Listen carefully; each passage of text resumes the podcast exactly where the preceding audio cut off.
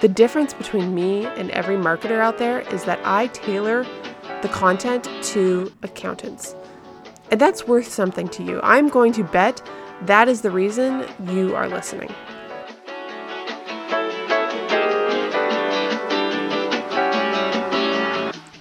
Welcome to the Media Books Podcast, the only place on the internet where creative accounting isn't a bad thing. Owning a virtual firm today means having a professional and modern online presence, and in this podcast, we talk about how to do just that. My name is Kristen Corey, and I am the owner of Media Books, a media agency that provides creativity exclusively to accounting firms. And if you're an accounting firm owner, you're in the right place. Let's get into it. Hello, everyone. Welcome to another episode of the Media Books Podcast. In this podcast episode, I'm going to be talking about a not so fun fact. But first, quick story. So, if you don't know, my background is actually in accounting. My professional education is in accounting. I have my master's, I did public accounting. There was a whole transition into marketing. That is for another podcast episode. But one of the jobs I used to have is I was actually an auditor for government agencies. So, we would go into city, state, uh, airports, nonprofits, anyone that received government funding um, and grants, we would go in and audit them. And the most difficult part, really, about being an well, I never mind, not the most difficult part. One of the difficult parts about being an auditor was you moved from one location to another, from one person who did not like you and did not want you to be there, to another person that did not like you and did not want you to be there. Usually, they are very stressed during an audit. Um, I mean, if you have ever been audited, you know it's just not a fun time for you and your business. Everything's kind of thrown off, your rhythm is thrown off. You have these people asking all these questions, and there's all this pressure. And I was part of the staff that would do that. Um, and so it's it's not really fun going into an environment where you're not very much liked. Marketing, on the other hand, after you know transitioning industries, marketing's really different because people are usually interested in marketing. Um, you may follow different marketing gurus online or listen to marketing podcasts. Um, it's kind of a fun topic because there's like all this promise and there's this hope and, there's a little bit of creativity and fun and creative risks. Um, and so people are usually much happier, which is a nice transition for me going from one job where no one wants anything to do with you to where people are actually somewhat interested in what you have to say. The not so fun fact here, though, is that marketers are consistently ranked as one of the least trusted fields, right along with car salesmen and politicians. It's a little weird just because so many people find marketing interesting, um, and we're also linked with a very um, not a maybe ethically or well thought of group of people keeping these two things in mind, I want to make sure that part of our marketing strategy works against that. I want to practice self awareness. I want to practice self awareness in everything that I do. And there are two things in our marketing strategy that um, I think have been sort of pillars in what has made us, what has brought us to this point today. The first is practicing inbound marketing. And inbound marketing is basically the strategy of providing education and building credibility. So, as opposed to just saying, oh, I hope this person's going to work, I don't really know what it's like to work with them, but this person referred me, so I'm going to give it a shot.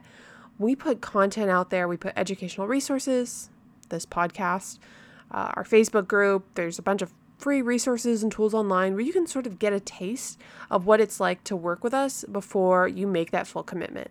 We have a community of people who, um, you know, support one another. We have, you know, very much with the accounting world, we work, um, we try to partner with people who you also trust, who trust us, and there's sort of this. Uh, circle of uh, credibility building and, and finding finding reasons that you can trust us beyond just hey i'm going to give this a shot that's sort of the spirit of inbound marketing. And that's something we practice. And I find that to be one of the most ethical ways to do marketing and kind of work against that car salesman of the 70s, politicians, um, distrust that we have with those groups of people. And here's the thing everything I teach in our podcast online, you can actually already find this online. I am self taught. This is sort of the second uh, principle when it comes to our marketing is that everything I am telling you, there is no sort of secret, you have to buy this course to figure out what my real strategy is. I am very honest and upfront with everything that we do um, because it's already all online. As I mentioned, I'm self taught. I, I learned this all online. There is no, I think, secret formula that all the marketers of the world are keeping behind a closed door and you can't get to. Um, it, there's a million YouTube videos out there where you can teach yourself, there's a million books, there's podcasts.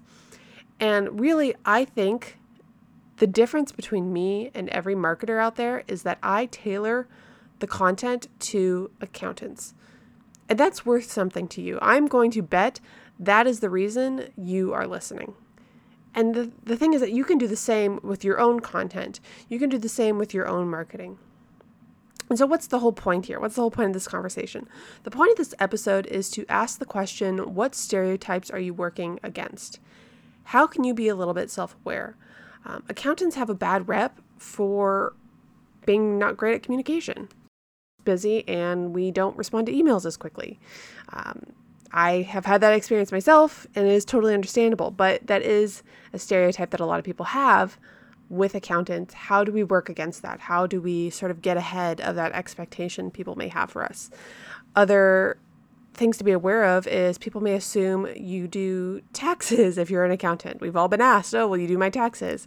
Um, if you do bookkeeping services, people may not understand that bookkeeping is different than advisory.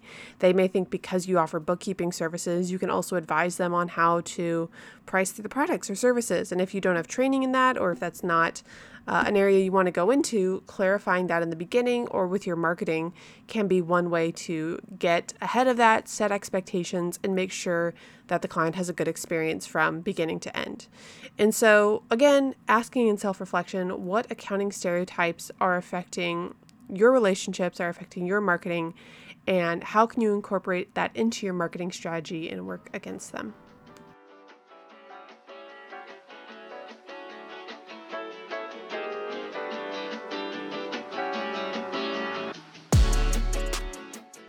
Thanks for catching another episode of the Media Books podcast. I know right now we are in the thick of tax season, and you likely do not have the time to begin any crazy new marketing strategies, but that does not mean you don't have questions.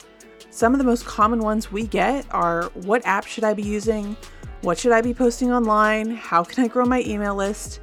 We answer all these questions and more on our website, mediabooksagency.com. Get our take on some of the most popular marketing apps in our app database grab a content calendar that is tailored to accountants, or grab a template lead magnet to start growing your email list. It's all there 24 7 at MediaBooksAgency.com. MediaBooks, where nerds and creatives collide.